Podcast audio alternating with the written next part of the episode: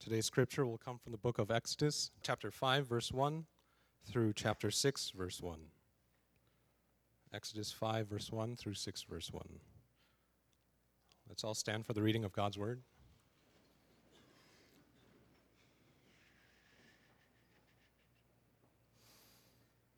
Afterward, Moses and Aaron went and said to Pharaoh, Thus says the Lord, the God of Israel, Let my people go, that they may hold a feast feast to me in the wilderness.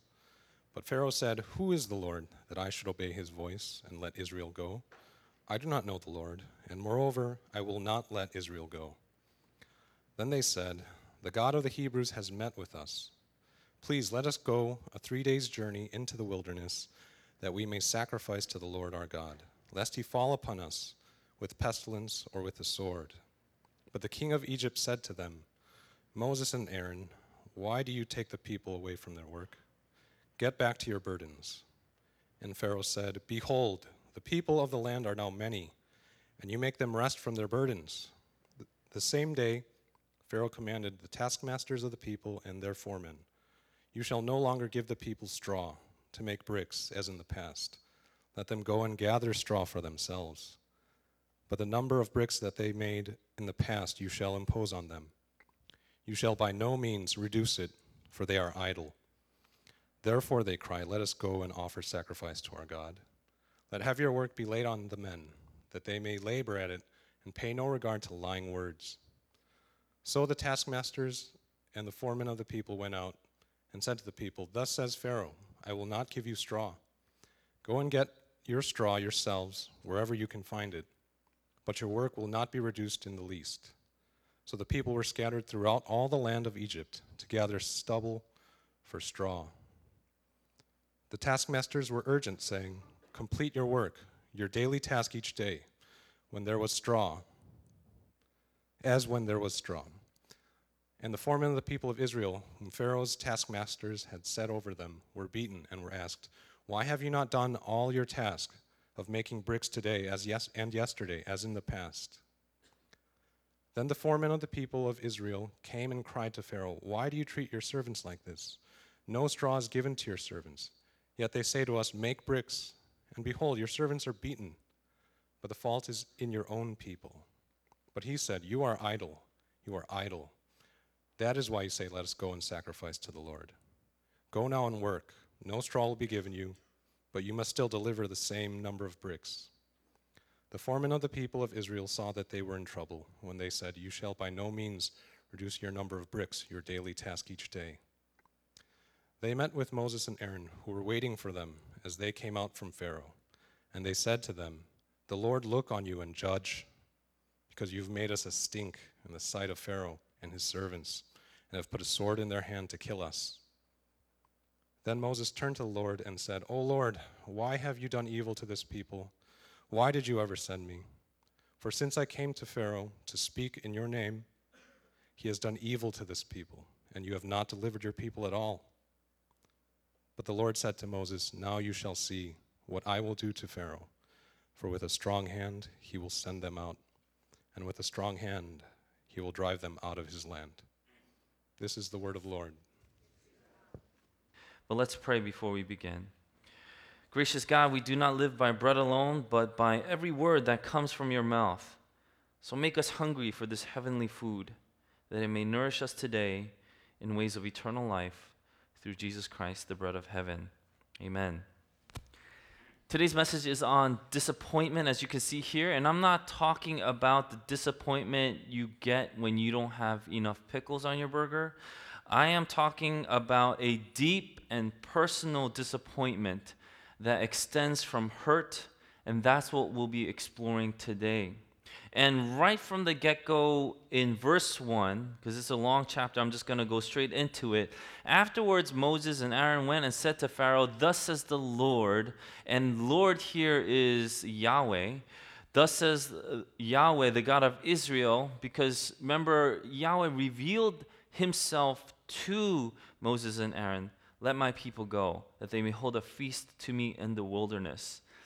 And we went over how a name is important. So, what's in a name? And I think last uh, three weeks ago, I talked about Meghan Markle. And I was like, oh, yeah, I remember I talked about Meghan Markle. Let me look her up again. And I typed in M E R K L E, and nothing came up. I was like, oh, what was her name? It was Markle, but I, I thought it was Merkel. That's how much I know. But if Meghan Markle went before and said, Let me in, who's going to open the door? But now she's the Duchess of Sussex. So if she goes, Let me in into palace gates, of course they're going to let us go, let her go. So in that sense, Yahweh gives his people or his servants his name, say, This is who you are. This is the key to entry to the palace, to the special place, to royalty in a sense. So this is what they do. They bring the name of Yahweh to Pharaoh and goes, "This is what Yahweh says. Let my people go." And then in verse 2, Pharaoh says, "But Pharaoh said, Who's Yahweh? Who's this guy, right? That I should obey his voice and let Israel go. I do not know Yahweh, and moreover, I will not let Israel go. And this is when something happens, and you're like, wait a minute, I thought the key was going to work. What's going on? You said it would work, it's not working. And Pharaoh literally says, I do not know Yahweh. And this is an opposite kind of view and person, uh, attitude that to have as opposed to Abraham. When Yahweh revealed himself to Abraham, Abraham would say in Genesis 18, he would say, I am dust and ashes. And the college group went over this in Job. When the Lord reveals himself to Job, he responds with, I am in dust and ashes. But Pharaoh takes the opposite. So we see that even if we reveal the name of Yahweh or the name of the Lord, the response isn't always, I am in dust and ashes. Pharaoh literally said, I don't know this guy. I don't know Yahweh. And then, so what they needed to do was they, they would do what any normal person would do. If you said the key is going to work to open the door, you put in the key, you're going to jiggle it, and if it doesn't work, you're going to take it out, look at it, blow on it, and then try it again. So this is what they did. And then they said, The God of the Hebrews, that's who Yahweh is. The God of the Hebrews met with us. Please let us go a three days journey into the wilderness that we may sacrifice to the Lord our God, lest he fall upon us with pestilence or with the sword. This is literally what God told Moses and Aaron to say. It's right there in Exodus 3:18 when we went over it. This is what God says to Moses, this is what you are to say and he does it. And it doesn't work. This is weird. You know, you're trying to put that key in and jiggle it again. But here, the Pharaoh responds even more harshly. Why do you take people away from their work? Get back to your burdens. And then Pharaoh goes, Behold, the people of the land are now many, and you make them rest. And then he goes, You will no longer give them straw to make the bricks like you did in the past. And you will continue to impose on them the quota that you had, but you won't give them straw because they're lazy or idle. Therefore, they cry, Let us go and have this feast or offer a sacrifice. So basically, what Pharaoh is saying now is Pharaoh is saying, I'm not the boss. I mean, I'm the boss. Pharaoh is saying, I'm the boss, not you, not this Yahweh. And this is reminiscent of many slave masters and employers' mindsets because he says that the people of Israel are idle. And this is basically the mindset of many, even bosses today. You guys are so lazy. Why can't you just do the work that you need to do? I'm going to have to discipline you all. No more straw, and you still have to work your 10 hours a day, complete all the projects you had due, or you're fired. And don't worry, I'm not writing my own ESV. Um, ESV is Eugene's sumptuous version. I, I thought about that, and uh, I was thinking we should use the word sumptuous more. And then I take it back. But um, so what basically Pharaoh is doing, he, Pharaoh is doubling down in the end by saying the words spoken by Moses and Aaron and Yahweh. Therefore, Yahweh are lies. He's calling God a liar. And that's a bold move, bro. But this is what he does. And evidence of bricks, this mud laden bricks, that it's cheap and easy to make. This is what they did in the past to build Egyptian houses. Evidence of bricks with roots and other kind of stubble or vegetation is there in archaeological evidence now. So this strategy of doing this to kind of psychologically psych out your slaves have been probably has been used more than once but we see it definitely here in the bible so you'll see when you break open some bricks it just has like roots in it not straw um, so this is what they did and this is really interesting in verse 10 Remember in verse 1, Moses and Aaron are confident because they got the hope of the Lord. They got it. Yahweh says this, this is my name, Yahweh, and this is what you're supposed to do. So they go, Thus says Yahweh. And now the taskmasters and the foremen of the people, taskmasters were Egyptian and the foremen were Hebrew, and they both went out to the people, and this is how they respond Thus says Pharaoh. And that's really interesting. And this is what Yahweh says, but Pharaoh says, Nope, he's not the boss. I'm the boss. And thus says Pharaoh, I will not give you straw. And when they couldn't fill that quota, the representatives or the foremen who were Hebrew were beaten by the taskmasters who were Egyptian. So what happens now? Now all these things are now coming into play, and we're trying to tie in from chapter one all the way to chapter five. Now, what happens when you face this kind of nonsensical beating and torture, which was even worse than before? If it was bad before, it just got worse. So what would you do? Wouldn't you appeal to the highest power that you know of? You would appeal to the highest power that can fix this, right? So they went straight to the boss. Who's the boss? And in verse 15, then the foreman of the people of Israel came and cried to Pharaoh. Why do you treat your servants like this? Why do you treat your slaves like this? No straw. You give us no straw, but you say make bricks. And Pharaoh responds, That's right, I am your boss. But you know why I beat you? Because you're lazy. You want to give a worship service to God and not do your work. And they find no solace in Pharaoh. I'm going to take a little quick break here. And I want to go into describing what this feast or this worship service is and what that meant. And we call this Sunday service a worship service. And worship, of course, comes from the word in Old English, worth and ship. So this is what we do we give worth and service is this is our work to give worth to the one who is worthy, right? So that's the question. There is a dichotomy here. There is a contrast that's being portrayed. To whom do you give your worth in your service or slavery? Remember, in the Hebrew, it's the same word. And even in the Greek, doulos the same word, service and slavery. Who do you work for? Who do you give your worth in your work? To whom do you work for and give that worth? And we are not to miss the point on this because to whomever you ultimately work for is to whom you give worship. And yes, it could be your boss, it could be your parents, to whomever. Because the question we need to ask is who do you fear when you fail? Who do you do a little bit extra to so they're a little happier with you? Who would you really want to be like, I like this guy. I like Eugene. He's a good guy. Who do you want to hear that from?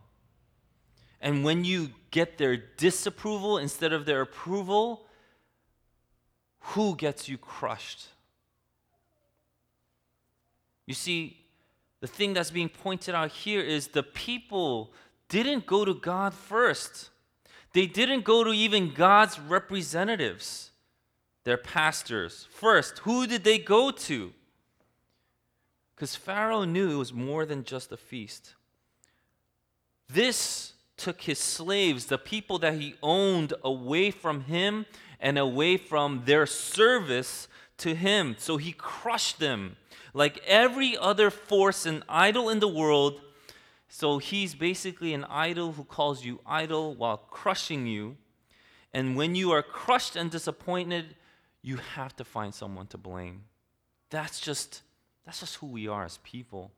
Whose fault is it? And you know, growing up, we have these idioms that we learn, and you know, we're, we're taught like, don't cry over spilled milk, you know, things like that. But then, let's be honest with ourselves. If I came home right now, if I went home and milk was spilled on the floor, I'm going to cry. uh, um, when milk is spilled on the floor, I'm going to blame someone. I'm not, I'm not gonna, I'm not gonna say this milk must have just got out of the fridge and decided to spill itself all over the floor. And especially when it's your milk and you know you need this milk, that's when you cry. Ask any baby. But milk just doesn't appear, so you need someone to blame. And who do they blame? In the end, they blame Moses. So in verse 20, they met Moses and Aaron who were waiting for them. It seems like Moses and Aaron was like, ooh, looks like they got beat. Let's just let's just stay out here and see what happens. And so they were waiting for them. And they came out from Pharaoh and they said, Now they invoked the name of Yahweh. They invoked the name of the Lord and say, The Lord look at you and judge you because you made us a stink to our boss and now they're going to kill us. And so you see, now we, we're crying over the spilling because that's just who we do, who we are. And if we're, we're if we think we're so big, it's like we're not going to cry over spilled milk. It's because we continue to tell ourselves that, right? Because if we're honest with ourselves, we're crying over the spilled milk. It hurts, you know. If you if you have a big business and it fails, you're gonna cry over it. You're not gonna just be like, mm, there's go, there goes a million dollars. You know, sometimes money comes and goes. Uh, no one does that. And so, even if we say it, we're just trying to soothe ourselves. But this is what really happens. Inside, you just need someone to blame. It's like, oh, if only that guy listened. If only this happened. If only Pastor Eugene would have listened to me, then the CGS wouldn't be in this spot. And then that's exactly what they did. If only stupid Moses and Aaron didn't do that. And so they go and go, Yahweh, judge you. And then the blame game starts. I, I remember every time we have something and something goes wrong, I remember this truth playing out even in my workplace. Um, when I first started out as a trader, uh, my manager would sit next to me, and he was one of the best traders on the floor. And every time a trade, a bad trade happened, he would invoke the name of the Lord Meaning, he would say, Jesus Christ, right? He would say this, and I would turn to him and go, Yes. And he goes, Oh, not you, the other one. And then he stopped doing it because I was taking his blasphemy to another level. This is not what I recommend that anybody do, but I was just trying to prove a point. Um, and he would even, he goes, Oh, I'm, I'm atheist. I said, Okay, but I'm not. Uh, and, you know, he, he would still need something to do, something to kind of just release someone to blame. So he would say Jesus Christ, which I thought was really interesting. But that's what we are. You know, when something really bad happens and we think we, we don't deserve it, or it shouldn't have happened, or this is really terrible, and then we get this really deep down disappointment, whatever it is, because it mattered. That, that milk mattered to you. That milk was pretty important to you. You were going to make a shake, and now there's no milk to make that shake. Okay, anyway, I'm going a little long on this, but whatever that milk means to you, you really wanted it and you didn't get it, and this deep disappointment happens. And it could be in your workplace, it could be in your family, it could be in all these things. And then you start to blame. You have to, because you're so angry. And then they would even take the names, the Lord's name in vain in the office. So the blame game starts. I blame you, Moses. You're supposed to be in charge. You're the elder or pastor of this group. And I want to take us back really quick. Remember Adam and Eve when we did Genesis? Adam and Eve, when God goes, What is this thing that you have done? What does Adam do? He starts the blame game too, but this time it goes down the chain, right? He goes, Oh, this woman that you made me. And then he goes, Okay, Eve, what happened? And Eve goes, Oh, this snake is a slippery one, right? And so it goes down the chain. But this time it's a little different. It goes up the chain. and up the chain it goes to Moses, and then Moses and Aaron go take this really deep hurt because it's pretty hurtful, and take this deep disappointment and they go to God. They go, God, why God? Does God deserve it though? Does God deserve it? You we can maybe argue, yeah, your boss deserves that blame. And if you're employed and have a boss over you, I really find it rare that someone's like, my boss is good. Maybe not perfect, but he's a really good person. If people tell me that, I immediately think you're a good person. That's what I think. Um, but most people complain about their boss. And uh, we bring that blame up the chain, right? That's what happens. And as it goes up to the chain, it eventually goes to God. Does God deserve the blame? Does he deserve it? Because if we continue to read chapter 3, verse 18 and 19, if you go to verse 19, he literally says, God literally says that Pharaoh at first will not listen to you. He tells them that. Pharaoh won't listen to you, Moses. Verse 19, right after you said what I told you to say. And this is a truth that we need to understand. When we first obey God, a lot of times, most times, and I dare say this, I believe essentially, essentially and eventually, all the time, it will get harder. But that's true with anything. That's true with anything. Because how because we never associated apparently with God, with faith in God. Look, oh my, look, I have the gift of prophecy.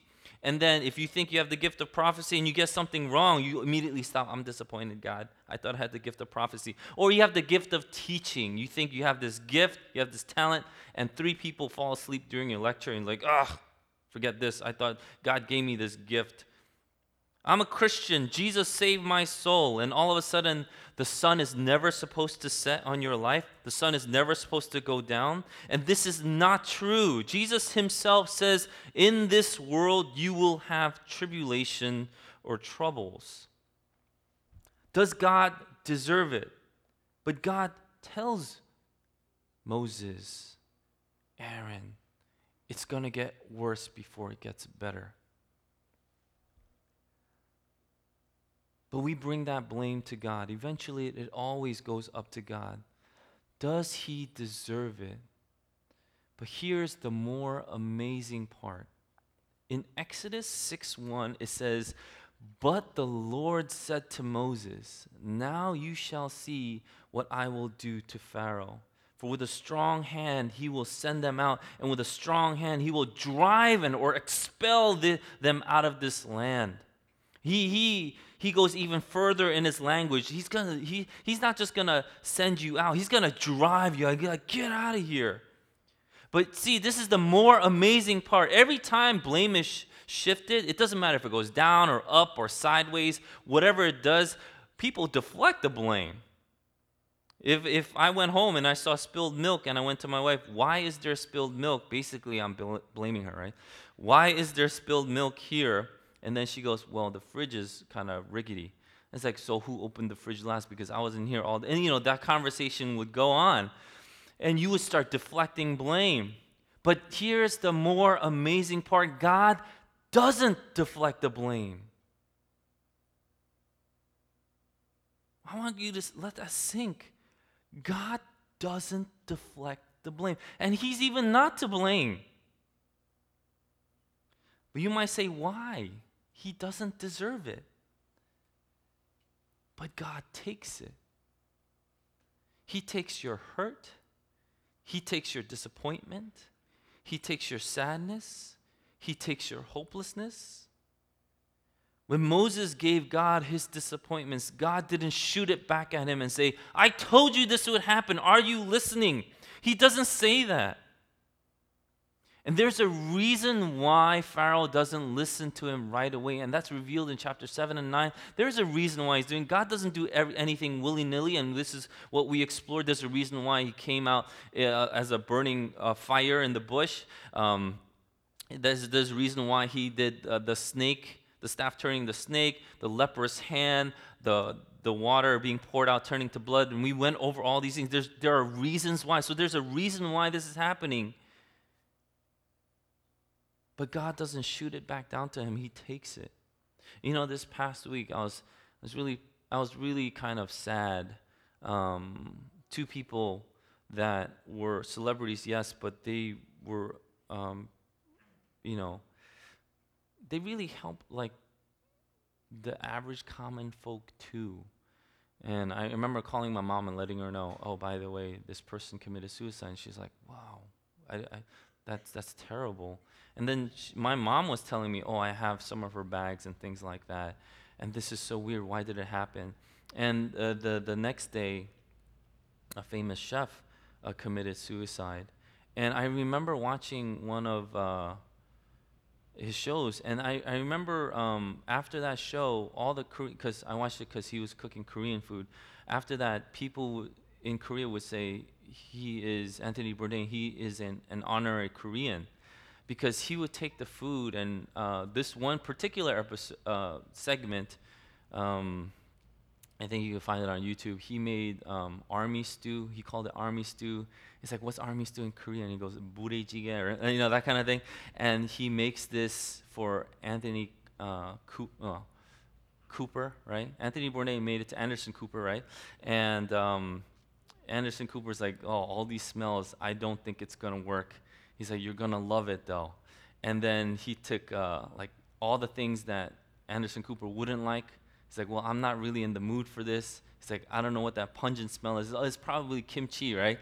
And then he would take spam. He's like, what is going on with the spam? You could see Anderson Cooper's face just like, oh, this is, this is, I'm not to like this. He's like, don't worry. When it all comes together, you're to love it. And then Anderson Cooper eats it at the end and he loves it. And he's like, yeah, Korea, you know, that kind of thing. And this happened. And, um, and I remember all these these stories, and then a deep sadness came over me because there was one really really big feeling that I had, and that was I wish they knew God. I wish they knew God. And I was like, who who's telling these people about God? Because if you can't deflect the blame any longer, people can't hold it. We weren't meant to hold that blame. We can't live like that. If you continue to deflect the blame and it lands on someone, they can't house that burden. People can't do it, and this is what we're doing in the catechism. You can't house that blame, that disappointment. It eats away at your soul and your body. You get cancer, you get disease, you, your, your mind just slowly starts to go numb. You can't handle it. We weren't meant to either. But when we deflect it to God, guess what? He doesn't deflect it back to us. Why aren't you listening? I just told you, He takes that disappointment. And this is what we have to understand about our God. He takes it.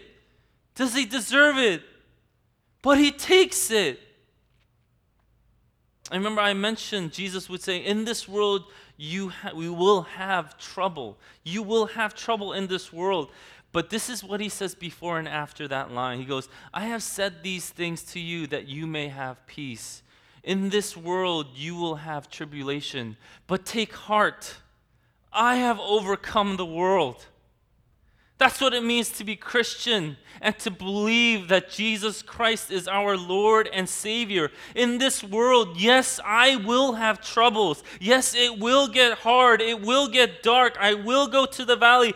But my Savior says, Take heart. I have overcome the world. Jesus is the one that takes our troubles and our ultimate disappointments, and He overcame them all. This is the Lord that we believe in. This is the God that we worship. He is worthy of our worship service. In 1 Peter, I want to leave you with this. In 1 Peter chapter 5, we went over this really briefly when we did the 1 Peter uh, series, but I want to remind you of these verses again. Peter says to the church, humble yourselves. Humble yourselves. The attitude is important. Humble yourselves, therefore, under the mighty hand of God, so that at the proper time he may exalt you. Take this in light of what's happening in Exodus, and take this in light of what's going on in your life. Humble yourselves, therefore, under the mighty hand of God, so that at the proper time he may exalt you, casting all your anxieties on him. And it doesn't end there, because he cares for you. Our God cares for us. Isn't that amazing? He doesn't deserve it. He doesn't deserve the blame that we give him, but because he cares for us, he goes, Cast your anxieties, your disappointments, all your troubles on me, and I can take it. I am the Redeemer God, and I have overcome the world. What are you in trouble with right now? What is your greatest, deepest anxiety? Who do you fear if it's not God? And don't you know that is going to crush you?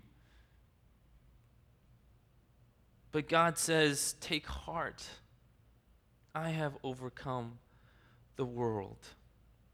And this is what we are to do cast our anxieties on Him, and He is strong enough to take it. Praise God.